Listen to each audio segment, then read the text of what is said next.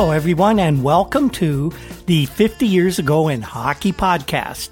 I'm your host, Rick Cole, and each week we take you on a, a drive down memory lane back 50 years to report on all the uh, sporting and hockey news from that time period. This marks our 45th episode so far and the unofficial start to basically season two of the podcast because we're moving into the month of September 1970. This week, it's August 30th to September 5th. Our podcast each week is made possible by the support of our two sponsors. Newspapers.com is the world's largest online newspaper archive, and their support's been crucial to uh, us being able to complete our research into the news of the 1970s. We're also sponsored by the Breakwall Brewing Company, located in beautiful downtown Port Colborne, Ontario. The folks at the Breakwall produce many outstanding craft beers, and some of them are from recipes from the original breweries in Port Colborne in the late 1800s. They also have an outstanding pub food menu. It's some of the best pub food on the planet. When things return to normal and people are able to move around and travel as they normally would, I'd love to meet any of our listeners at the Breakwall for a burger and a beer. We've also started another new project with the podcast. Uh, it's a Patreon account located at www.patreon.com slash hockey 50 years. Uh, what the account is, is uh, we're allowing people to make a, a donation of $5 a month to the podcast. And in return, you're going to get some special content that we'll put out several times a month. We have a, number of projects that we want to work on uh, to delve in more deeply. And I think you'll like what we'll be able to give you for the low, low price of $5 a month. So you can go to patreon.com, search for hockey 50 years or slash hockey 50 years right on the patreon.com website. And, uh, you can donate. But don't forget, these Friday podcasts that we put out each week are always going to be free. So don't worry, you'll always have access to what we're doing right here. Now, last week we had a few interesting stories for you as uh, the summer drew down to a close and training camps moved a little bit, uh, became actually a little more real to fans and players alike. There were a lot of player signings in the NHL, but a lot of top stars still remained without contracts uh, with training camps just a few weeks away. There were two former NHL stars who were banned for life from the NHL in the 1940s, and their suspensions were lifted by NHL President Clarence Campbell. Uh, one of those players was Don Gallinger, who's originally from Port Colborne, Ontario. Don could not be located to be given the good news. It was thought he was living in California, but interviews with relatives uh, indicated that they hadn't seen him for several years and they had no idea of his actual whereabouts. We also learned last week that the Pittsburgh Penguins are now becoming another National Hockey League trouble spot. They are in real financial difficulty, although the Penguins brass insists that it's not the team in trouble, it's just the 40% owner, Donald Parsons. Regardless of whose money problems it actually is, it's placing the franchise in jeopardy and it is for sale. Uh, we tried to give you some idea of what the future of the troubled franchise might be last week. This week, as we move into September, here's the stories uh, that we have in store for you. Uh, there was a report circulating that two National Hockey League stars have found to have ties to organized crime, and we'll look into that. Uh, we learned that a popular uh, Toronto Maple Leaf veteran would be traded.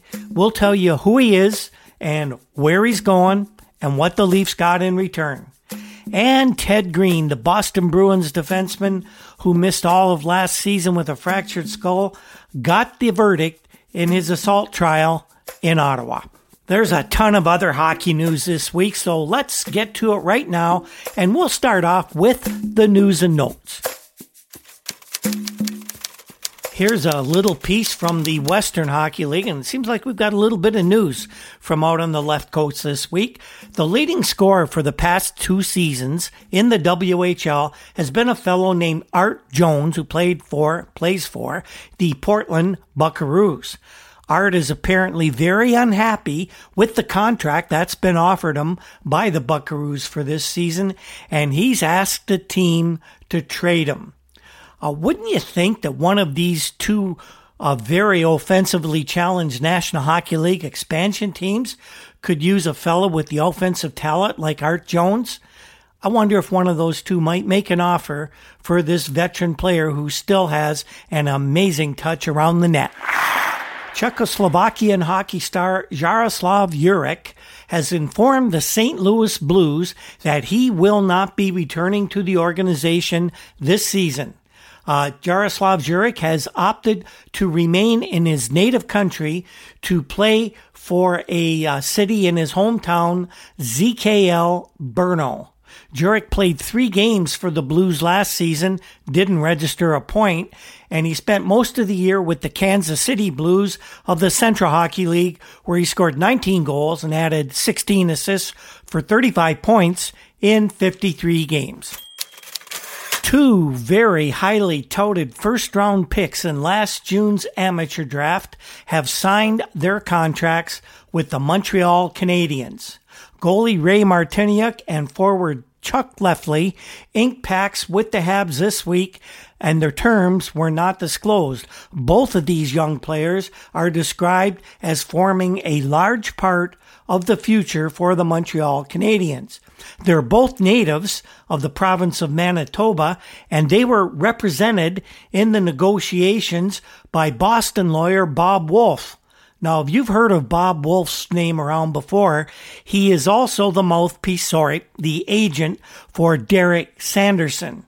The contract was finally agreed to after a marathon eight hour bargaining session in Montreal between Woolf and general manager Sam Pollock, who was not shy in letting people know he does not enjoy, as most GMs in the NHL do, he does not enjoy negotiating with a, a player's lawyer. But they got it hammered out, and the two young guys are under contract, and now we'll see if they can, as first round picks, make the team right in the training camp. In other Canadiens news this week, it was learned that the Habs will this season be employing an assistant coach to take some of the pressure off head coach Claude Ruel. Now, you know, Claude had some problems with veteran players last year, Henri Richard being among the most prominent. Uh, two names have surfaced, actually three names now, as uh, we went on later in the week. Three names would surface to uh, be uh, mentioned as people who might take the assistant coaching job. Uh, two of them are recent Habs players. In fact, one, Jean Beliveau, is the present captain of the team. And if he were to take this job on, he would perform, perform these duties in addition to his uh, regular playing role. Right winger Claude Provost who it looks like is going to either retire or find himself with another team, is another candidate. And yet a third one is a fellow they call the professor, Ron Caron, who's held numerous jobs in the Montreal organization over the past few years, from coaching to uh, organizing the Canadian scouting. And he might just end up standing on the bench with Claude Ruel. We'll have to see who gets this one. Nice little note out of Calgary this week. The Calgary hockey fans are going to have the opportunity to take in six National Hockey League games this season in a package deal that's going to cost them the, what some people feel is exorbitant price of $64.50 a game. But that $64.50 will include the game ticket the flight from Calgary to Vancouver, and some other amenities during each excursion. And it's said that interest is very high in Calgary to sign up for this particular uh, event. In Toronto, it looks like second year general manager Jim Gregory is going to have a hard time signing a few players this year. And one of the more prominent ones is center Mike Walton. Walton, of course, as you know, is uh, represented by Toronto lawyer R. Alan Eagleson. That's the guy who's Bobby Orr's uh, lawyer as well. Mike Walton says all he really wants out of hockey is to be properly appreciated and that appreciation could be shown by way of a $50,000 a year contract provided to him by the Maple Leafs. Here's what Alan Eagleson had to say. I think Mike's at the stage that he's happy to play in Toronto if the team can afford to pay him in a manner commensurate with what he feels he's worth. Now, Walton really doesn't have much leverage other than make the tired old play me or trade me demand and then sit out until the team trades him or they don't. But what kind of leverage would that leave the Toronto organization to accommodate Walton's desires and trade him to another team when they know he's got him over the barrel and he's not going to play unless they deal him. And then, of course, what team is going to want a headache that is represented by Mike Walton? Jim Gregory's going to have to be some kind of a wizard to pull off any trade that would bring a worthwhile player to Toronto in exchange for Mike Walton. A bigger problem for Gregory and the Maple Leafs might be the contract demands of Captain Davy Keon. The word is is that Keon, who represents himself and is certainly Toronto's best and most valuable player, is asking for a whopping $125,000 a year to play for Toronto Maple Leafs this season. You know Stafford Smythe isn't going to want to give Keon that kind of money, no matter how important he is to the hockey club. Most people feel Keon will settle for something like the 80,000 that the Leafs gave Tim Horton last year. But you know what happened to Tim Horton when his $80,000 a year contract? He now still wears a blue sweater, but that sweater he wears now belongs to the New York Rangers.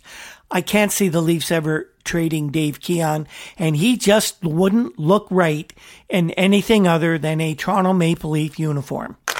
The Oakland Seals, under new owner Charles O. Finley, continue to conduct their hockey business as they normally would, uh, with general manager Frank Selke Jr. trying to get players signed, and this week he brought a couple of them under contract. They are defensemen Bert Marshall and Wayne Muloin. Marshall is a mainstay on the Oakland defense. Muloin is more of a uh, fifth defenseman role player, but he can also play up front and he has quite a bit of versatility. Terms of their deals were not announced, but there was a little bit of troubling, troubling note with the announcement of these two signings, and it's that uh, the Seals feel, Selke himself mentioned this, that as many as five veteran players may have to go through the new NHL arbitration process as they are just too far apart with their demands and what the team is willing to offer.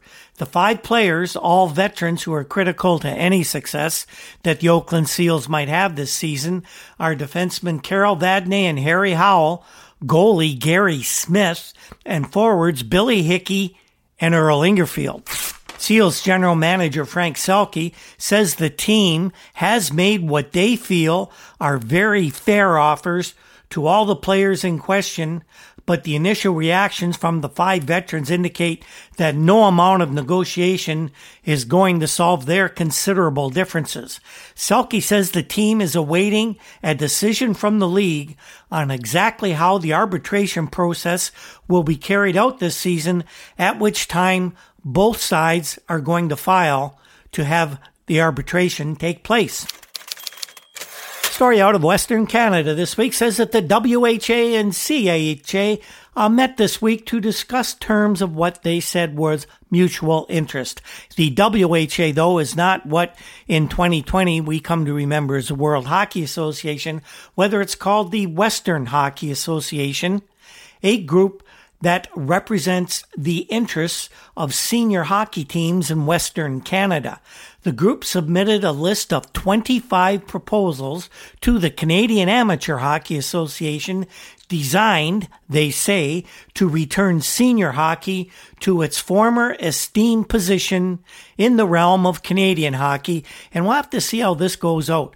The senior hockey uh, teams and leagues in uh, Alberta, BC, Saskatchewan, and Winnipeg are all worried that uh, senior hockey seems to be on the decline, and they want to save what has become to them a very uh, mainstay and traditional part of Canadian hockey.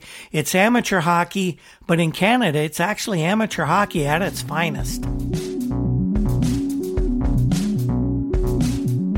If you've been with us for a while, you'll remember a story from last fall's training camp, the 1969 training camps, where Kenny Wharram, the fine right winger of the Chicago Blackhawks, had to give up playing because of a heart problem that was diagnosed in a routine checkup at the Blackhawks uh, training camp. Last week, Ken had told Ted D'Amata of the Chicago Tribune that he was getting himself in shape by playing a lot of golf and he hoped to make a National Hockey League comeback after attending the Blackhawks training camp in Chicago in a few weeks.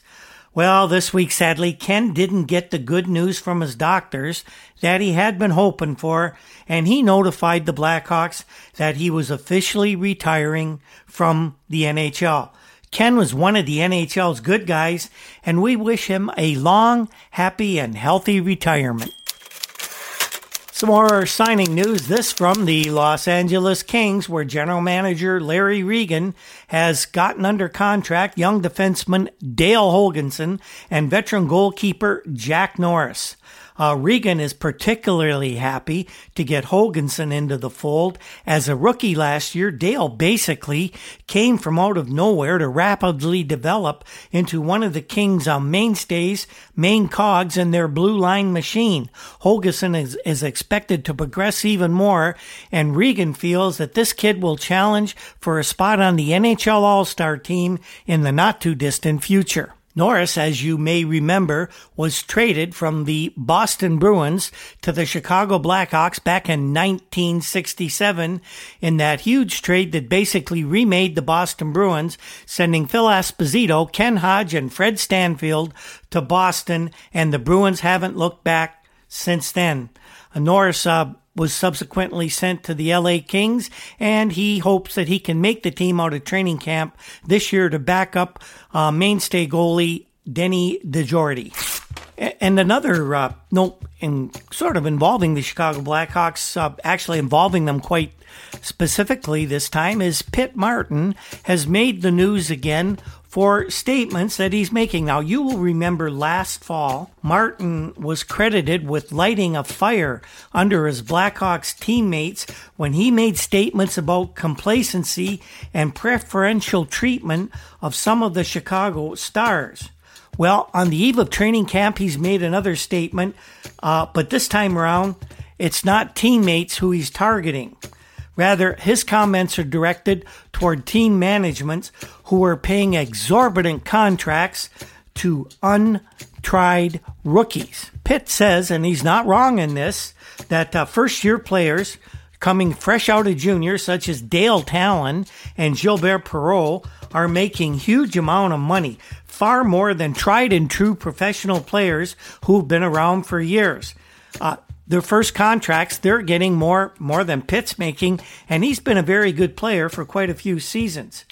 Uh, Pit says that if these unproven rookies are getting sums like fifty thousand dollars a year, which is what Tallon is said to be receiving from Vancouver, then players like himself, who have long and loyally performed in the league, should be receiving a similar salary. Now, Pit Martin is not alone in his statements here, and you can be sure that many other National Hockey League stars are just a little more shy about speaking their minds.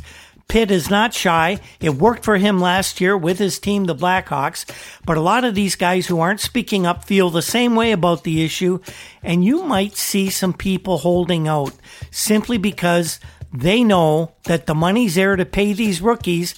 It should be there to pay them as well. A bit of media news from Chicago. WGN TV has found a replacement for Lloyd Pettit, who did the play by play on Blackhawks broadcasts for many years and announced his retirement from the position this summer. His replacement on the TV broadcast is a fellow by the name of Jim West. And for the past six years, Jim has been the sports director of WBAL TV in Baltimore, Maryland. Jim has done his share of hockey broadcasting in the past, but this is his first gig at the NHL level, and we'll be looking forward to hearing the Chicago broadcast with Jim West on the play by play. Most of the summer, we've been talking to you about the uh, arguments, the disagreements between the National Hockey League and the Western Hockey League over the issue of indemnification to the WHL for the NHL invading their territory in Vancouver, placing an expansion team in Vancouver, therefore causing the Western Hockey League Vancouver Canucks to cease operations. Well, this week, very quietly, the two sides, plus the Vancouver Canucks of the NHL themselves, finally came to an agreement over what that indemnification would look like. While no formal announcement uh, was made, it was said by some of the Western Hockey League governors that the league would receive $800,000 in total from the Canucks and the NHL, and that money would be divided among the, the Western Hockey League teams that have remained in operation. And speaking of the Western Hockey League, there was more talk about the establishment of Western Hockey League franchises in the Alberta cities of Edmonton and Calgary as a result of this agreement. However, there is nowhere in the agreement, as there was in the American Hockey League agreement with the NHL over the Buffalo franchise, that would say that uh, franchises would be established and they would be farm clubs of the NHL. However, Vancouver Canucks general manager Bud Poile insists that it's still a strong possibility, even a likelihood, that Edmonton and Calgary will get professional hockey league franchises in the Western Hockey League. Well, Wayne Overland, he is a uh, hockey sports columnist with the Edmonton Journal. Wayne's very plugged into the hockey world as well. At least he thinks he is. He does have a lot of scoops from time to time, and I give him credit for that. Well, he reported that the Canucks would place a franchise in Calgary as a farm team for the uh, NHL club, and that the Philadelphia Flyers general manager, Keith Allen, is said to be considering, and is in fact, according to Overland, anxious to move the American Hockey League Quebec Aces to Edmonton in Alberta to be a companion franchise to the Calgary one.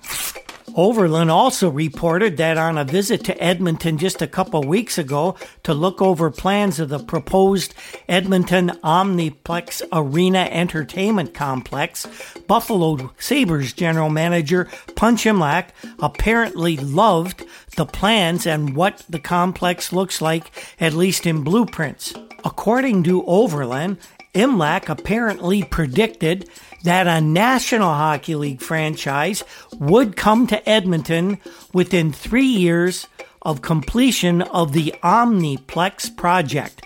Boy, those are heady predictions from Punch Imlach, but Punch is involved in an expansion uh, team right now. He knows what it takes to get a team up and off the ground, and he obviously thinks that the Edmonton project has the goods. Here's another Western Canada professional hockey rumor. It's sort of been uh, sort of bubbling below the surface. There have been rumblings of it, but not really uh, anybody saying anything until uh, Wayne Overland put this out there right now. He says that the National Hockey League is considering moving the entire Central Hockey League from the United States to the prairies and that could happen as soon as the 1971 72 season.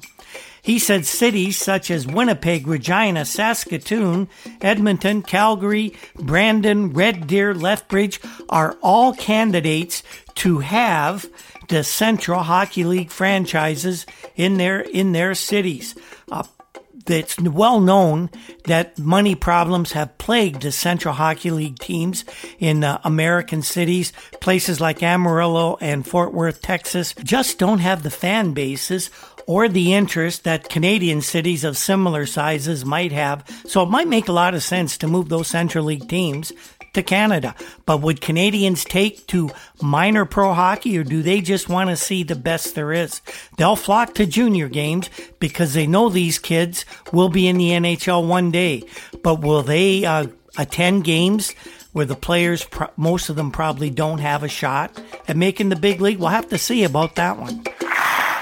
In yet more Western Hockey League uh, news, former National Hockey League defenseman Aut Erickson has been named as the new coach of the Western Hockey League Phoenix Roadrunners. Aut won't be a playing coach, as some had suggested.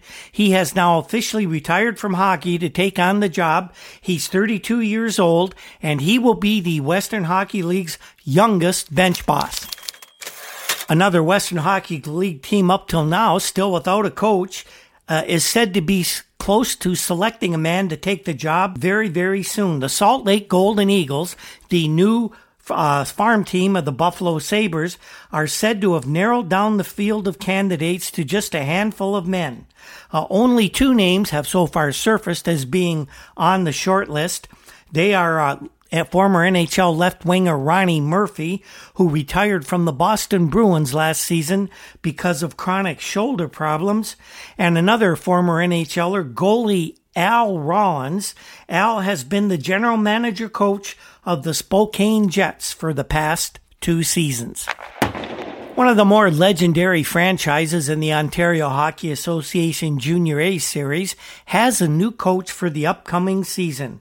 Brian Shaw had been the uh, Blackhawks coach for the past couple of years. He resigned the position last week, and the team wasted no time in replacing him with a fellow by the name of Frank Milne.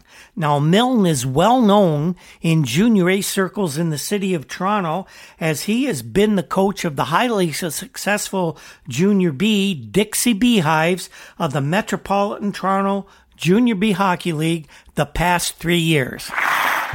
I'll say this for uh, Buffalo Sabres general manager coach Punch Imlach. He's got nerve and he's got gall. This week, Imlach had several Buffalo Sabres players working out at the Tam O'Shanter's Heather Arena in Toronto right under the noses of his former employers, the Toronto Maple Leafs. Imlach was there, keeping an eye on the players, and of course, providing worthwhile quotes to anybody who'd listen. And Punch let it slip to a few uh, well known reporters that he would have his players there. The players were seen wearing the new uniforms that the Sabres will sport during their first NHL season, and the most conspicuous of the group was first overall draft pick Gilbert Perreault, who was wearing sweater number 11. Perreault was easily the player who stood out most in the workout, obviously the most uh, talented of the group. Uh, the workouts seemed to be more of a photo op publicity event for Imlach rather than uh, something was actually trying to accomplish hockey wise. Of course, everyone wanted to know about Perreault wearing number 11 and questions were asked to both the young player and to. Imlach confirmed, as did Gil, that the number 11 will be the sweater number assigned to the young superstar in his first NHL year. Imlach said he had not yet talked contract with Perreault, but that he expects no difficulty in signing the rookie when they get together at the Sabres training camp in Peterborough next month. Perreault, in the contract talks, does have an agent, but it's not Alan Eagleson. Joe's brother in law will act as his agent in discussions with Imlach, and we'll have to see what the results of those talks are going to look like. A National Hockey League Players Golf Tournament was held this week in Manchester, Vermont, and it was won by probably the best golfing hockey player in the world, Flyers right winger Gary Dornhoefer. Despite uh, still in the recovery phases of a knee operation that he had during the off season. Dornhoefer won the tournament after a two-hole playoff against teammate Jean-Guy Gendron and Pittsburgh Penguins young center Gary Swain. Swain, by the way, is another uh, resident of the Niagara region. He's in uh, my present location. He comes from Welland, Ontario. Here's a bombshell story that struck the Detroit Red Wings this week, shaking the team to its very foundations. But really, when you consider who's involved, you'd have to understand that this event, this happening was always a possibility. Red Wings defenseman Carl Brewer, a National Hockey League All Star last season, in his first in a comeback after having several years off, having walked out on the Toronto Maple Leafs four years earlier, he announced to the Red Wings he was once again retiring from professional hockey and he would not be reporting to the Red Wings training camp. Carl says he is now going to be full time engaged in private business, devoting all of his time and attention to his new position, which is as an executive and Canadian distributor of the Koho line of hockey sticks and complete line of hockey equipment. Koho is a company out of Finland that is trying to make inroads into the North American market. Brewer, as you know, spent some time in Finland as a player coach, got to know the people who run the Koho uh, organization, and they approached him to try and bring their company to Canada. Carl is enthusiastic, and you can s- expect to see Koho sticks and hockey equipment in stores around Canada in the very near future. Brewer's retirement, by the way, adds credence to the report that new Red Wing coach Ned Harkness wants to shift great Gordie Howe to back to defense from right wing in the Wings training camp.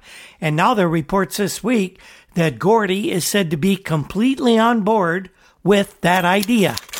Right on the heels of last week's announcement that two players who had been suspended for life for gambling on NHL games had been reinstated, some more troubling news came out for the NHL that they're going to have to look into.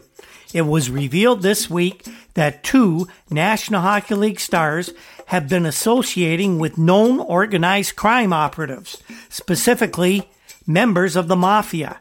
National Hockey League President Clarence Campbell said that the two players had unwittingly become involved with organizations that are backed by underworld money.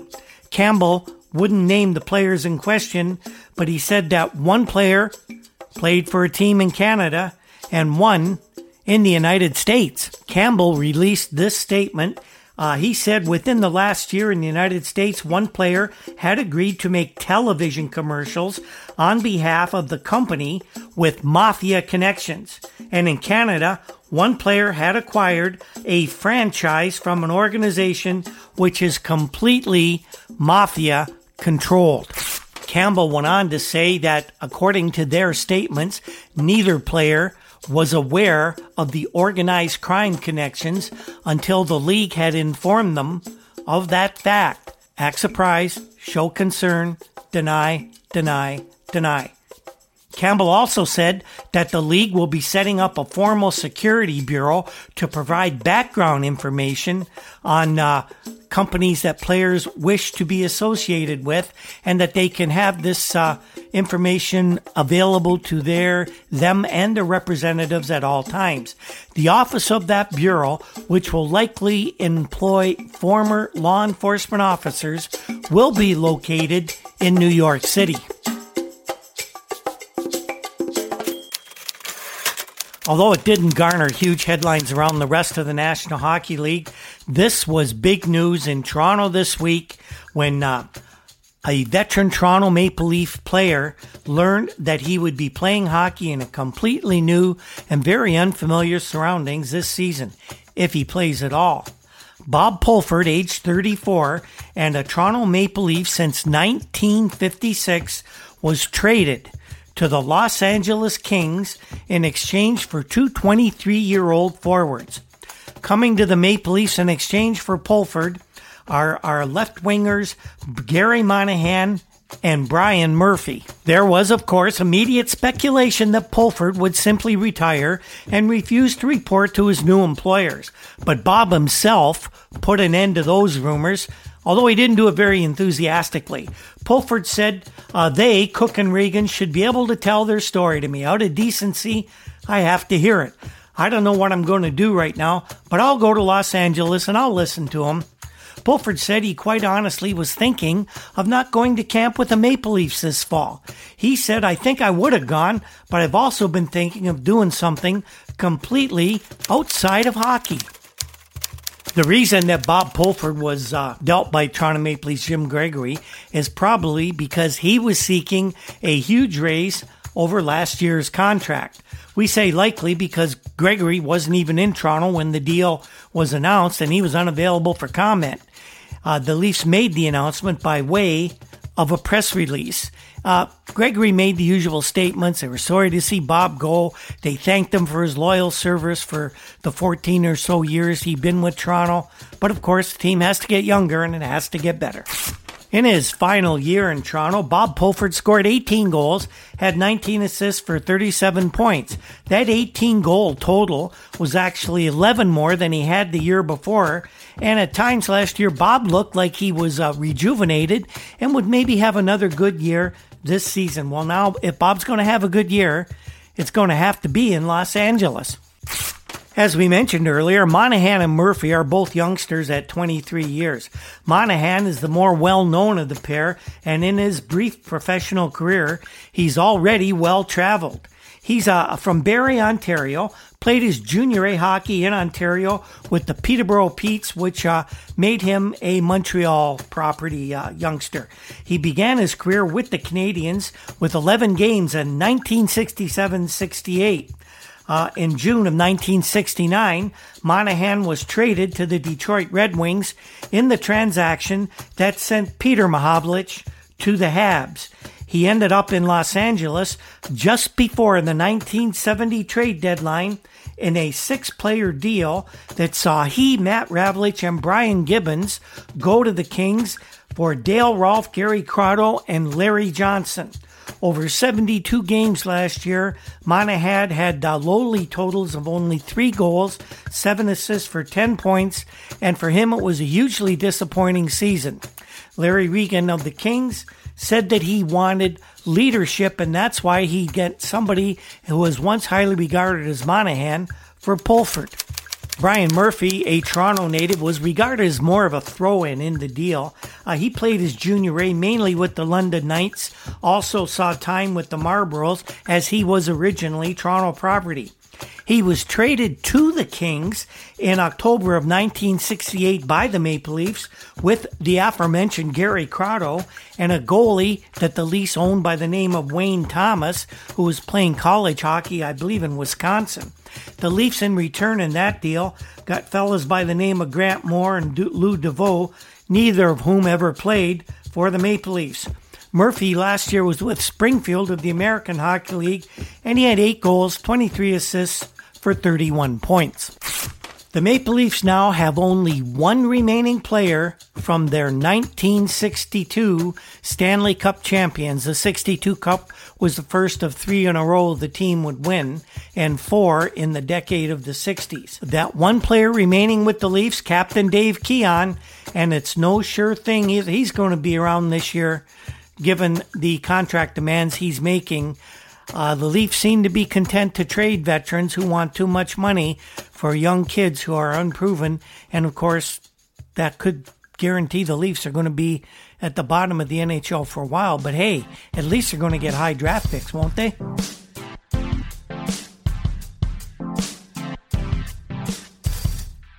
Here's a story we've been talking about for about a year, and I hope with this announcement we finally get to put it to rest. Ted Green, the Boston Bruins defenseman, finally got the news he'd been waiting for this week. Ottawa judge M.J. Fitzpatrick announced that Green had been found not guilty of common assault charges that had been laid against him nearly a year ago as a result of that on ice incident during the National Hockey League exhibition game between the Bruins and the St. Louis Blues in Canada's capital city. In his decision, which he delivered from the bench, Judge Fitzpatrick said that hockey's blinding speed and the instinctive actions of its players made it most difficult to prove the charge of common assault against Green. He also said that hockey players, by simply taking part in playing in the game, consent to a number of attacks on the ice that elsewhere would be considered assaults and thereby they would be open to criminal charges anywhere but during a hockey game. You will remember that uh, about a year ago during the National Hockey League uh, preseason games, these charges arose when Green and Blues forward Wayne Maki engaged in a vicious stick swinging duel that resulted in Green sustaining a fractured skull. That took place September 21st last year. Green very nearly did not did uh, not survive the attack and spent several weeks in an Ottawa hospital. The judge said that Green was merely defending himself when he swung his stick at Maki. Green had originally been charged by the Ottawa police with assault with a weapon. In an earlier trial in Ottawa, Maki, who was also charged by the Ottawa police with assault causing bodily harm, uh, the judge in that case, Judge Edward Carter, declared that Maki was also acting in self defense of an attack from Green, and therefore he was acquitted of his charges as well. Judge Fitzpatrick also commented that neither Green nor Maki would have been the subject of criminal charges had no serious injuries been suffered by either party. He also remarked that it is incomprehensible that most National Hockey League players do not wear protective helmets, implying that if Green had been wearing a helmet, his injuries and the criminal charges against both players might never have been laid, and in fact, the whole situation would have been averted just for wearing a helmet. Ted Green uh, has said that he will, out of necessity and the insistence of his daughter, doctors, begin wearing a helmet in games this season should his comeback to the National Hockey League be successful. When he was informed of the news uh, of the verdict of the trial, his only comment was, I'm only glad it's over at last.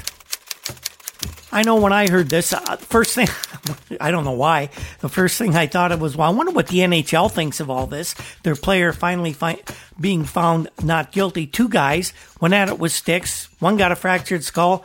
Nobody's guilty of anything. Well, here are the words from National Hockey League President Clarence Campbell. What was especially gratifying was the comment of the judge, who in effect said that the condition under which professional hockey is played does not lend itself to criminal proceedings. Campbell said that this was very important because it meant that uh, the NHL isn't going to be hauled into court every time the game produces an act of violence or injury. Well, we'll just have to wait and see if society agrees with you, Clarence, because that's who's going to determine what happens in a lot of these vicious incidents. And there you have it, folks. That's our show for this week as we finally got into September. Uh, what did we learn in this first show as uh, training camp month has arrived? Well, we learned that two unnamed NHL players were found to have ties to organized crime, specifically the mafia. But the NHL ain't going to tell us who they are. The longest serving and one of the most loyal Toronto Maple Leafs was traded this week. Uh, Bob Pulford found out he's going to be playing in Los Angeles if he plays at all when he was traded to the Kings, and he's going to join former teammate Dick Duff and another former teammate, Larry Regan, who's the general manager on the West Coast Hockey Club. And we learned that Boston Bruins defenseman Ted Green has been found not guilty in his assault trial in Ottawa, Ontario, nearly a year after he fr- suffered a fractured skull. And Ted now wants to get on with his life and hopefully get back to playing in the NHL. So we'll be back next week with brand new stories as September's training camps begin to roll around. And here are some of the things we're looking at for next time. Most National Hockey League training camps will get underway at various locations around North America next week. We'll have all the news and details from each camp, and let me tell you, there was a lot going on in the opening of training camps next week. I hope we can fit it all into one podcast. We may have to do one of our bonus episodes. Uh, we'll learn about a budding young a National Hockey League superstar joining the ranks of hockey players who were injured on the water during the off season. And we'll have an up close look at the Maple Leafs' new goalie, the ancient yet still effective Jacques Plante. What a great guy Jacques Plante was. And of course, we'll have much, much more. The 50 Years Ago in Hockey podcast is produced by Andy Cole, and we cannot thank him enough for all his hard work on this project. The very popular Toronto uh, indie rock group The Rural Alberta Advantage, a Juno nominated group, provides our introduction and exit music. And if you ever get a chance to see them perform live, please take advantage of it. They put on a great show. Other musical pieces and sound effects in the show are provided by Andy Cole as well. Our research, of course, comes from files from the Toronto Star, the Toronto Globe and Mail, and of course the many fine publications found at our sponsor, newspapers.com. You can find us on Twitter at, at Hockey50Years every day during the season and on Facebook under 50 Years Ago in Hockey. We have a WordPress site, hockey50yearsago.com, and the podcast is now found on YouTube as well. Thank you, everyone, for tuning into our show each week. We really, truly enjoy bringing this to you, and it should be a great season coming up. When the